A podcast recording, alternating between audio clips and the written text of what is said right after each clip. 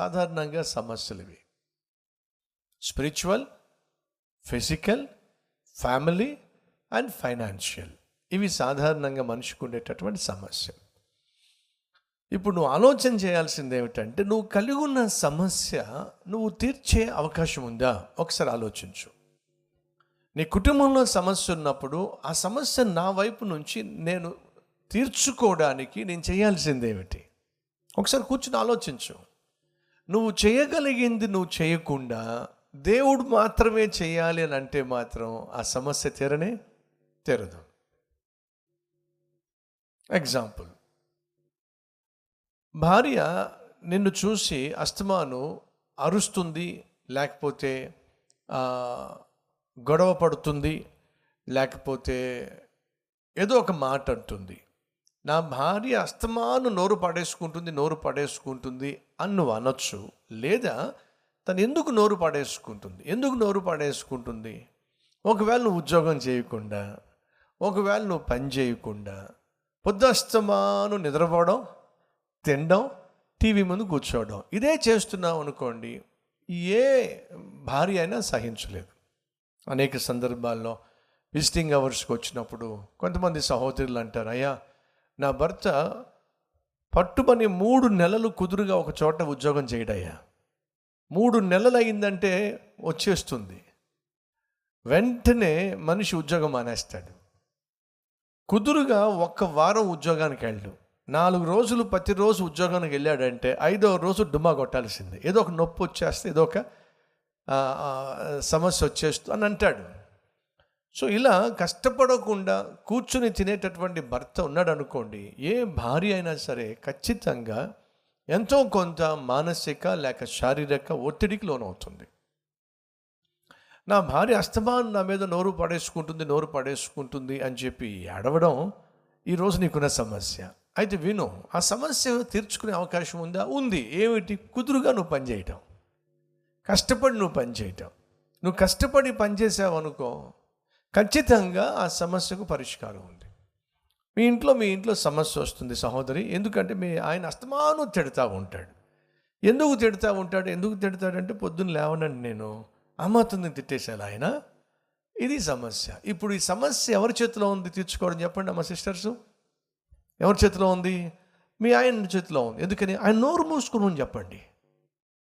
నేను ఎప్పుడు లేస్తే అప్పుడు లేస్తా. ఆయన నోరు మూసేశాడు అనుకోని గొడవ లేదుగా. వెనకటి కట్ట పెద్దోడు వచ్చి చిన్నోడితో మాట్లాడుతూ ఏంట్రా గొడవ అంటే వాడు తిరిగి తిట్టకుండా కొట్టకుండా ఉంటే అసలు గొడవ ఏది కాదు డాడీ. మీకేమైనా అర్థమైందా? అర్థం కాల. ఏమిట్రా మీ ఇద్దరి మధ్య గొడవ అంటే? వాడు అంటాడు అన్న నన్ను తిరిగి కొట్టకుండా ఉంటే గొడవ ఏదే కాదంట. తిరిగి కొట్టకుండా అంటే ముందు కొట్టింది ఎవడు?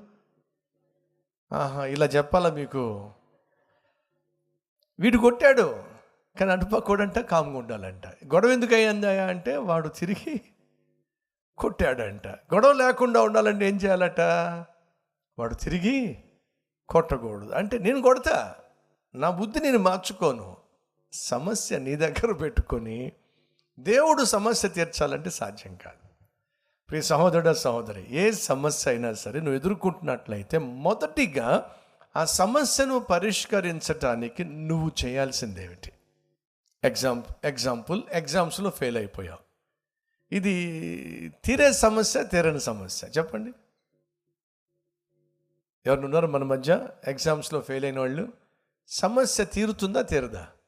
తీరుతుంది. ఎలా తీరుతుంది? దేవుడు అద్భుతం చేస్తే తీరుతుంది. అవునా? దేవుడు అద్భుతం చేస్తే ఎగ్జామ్స్లో నీకు మంచి మార్కులు వస్తాయా? ఎగ్జామ్లో ఫెయిల్ అయిపోయినటువంటి నీవు ఒక సమస్య గుండా వెళ్తున్నావు. ఏమిటి ఆ సమస్య అంటే ఫెయిల్యూర్ అపజయం.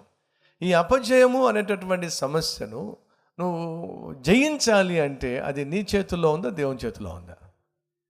చెప్పండి. ముందు దాన్ని డివైడ్ చేయి. ఈరోజు నువ్వు కలిగి ఉన్న సమస్య తీరే సమస్య తీరని సమస్య. ఆ సమస్యకు పరిష్కారం నీ చేతిలో ఉందా నీ చేతిలో లేదా? ఎగ్జామ్లో ఫెయిల్ అయిపోయావు.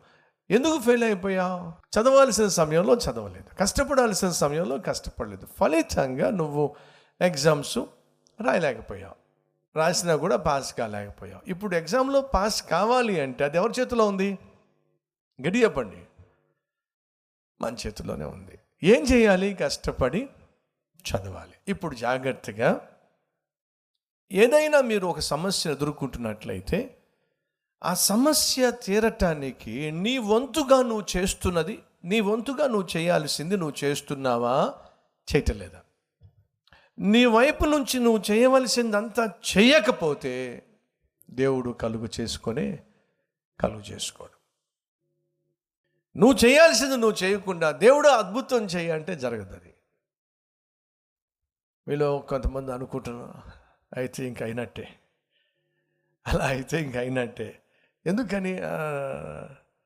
నా మోకం నేనెప్పుడు చేయాలి? నా నా మోకం నేనెప్పుడు కష్టపడాలి? అంటే నీ సమస్య తీర్చుకోవడానికి పరిష్కారం నీ చేతిలో ఉంటే నువ్వు ఆ సమస్య పరిష్కారం కోసం నీ ప్రయత్నం నువ్వు చేయకుండా దేవుడు అద్భుతం చేస్తాడు అనుకుంటే అది ఒట్టి మాట. సో నా మనం ఏమిటంటే సమస్యను డివైడ్ చేద్దాం. ఒకటి అది మన చేతుల్లో ఉందా లేదా? ఆ సమస్య మన చేతుల్లోనే ఉంది. అయితే కష్టపడి పనిచేద్దాం. దేవుని దగ్గర నుంచి శ్రేష్టమైన ప్రతిఫలాన్ని పొందుకుందాం.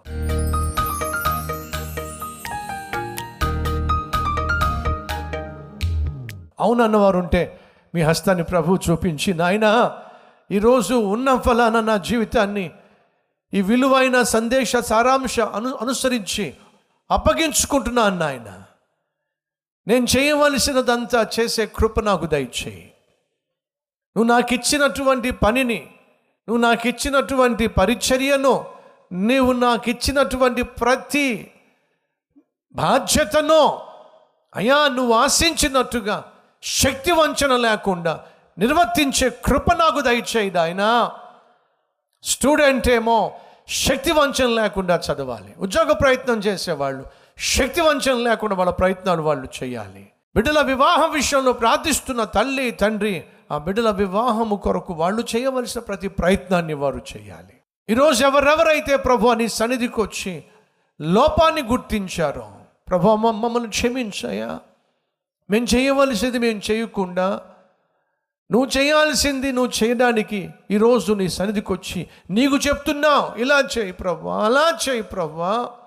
ప్రార్థన చేసే ప్రతి ఒక్కరిని దర్శించయ్యా. నువ్వు నన్ను చూసినప్పుడు మమ్మల్ని చూసినప్పుడు అయ్యా నీకు ఇష్టమైన పనులు చేయాలి. నేను నా దేవునికి ఇష్టునిగా జీవిస్తున్నానా? ప్రశ్నించుకోవాలి. సగం సమాధానం వచ్చేస్తుంది. ఆ తర్వాత మీ సమాధానాన్ని మేము కలరా చూస్తాం. సంపూర్ణ ప్రతిఫలాన్ని మా జీవితంలో అనుభవించే భాగ్యం దయచేయమని. యేసుక్రీస్తు నామం పేరట వేడుకుంటున్నాం తండ్రి. ఆమెన్.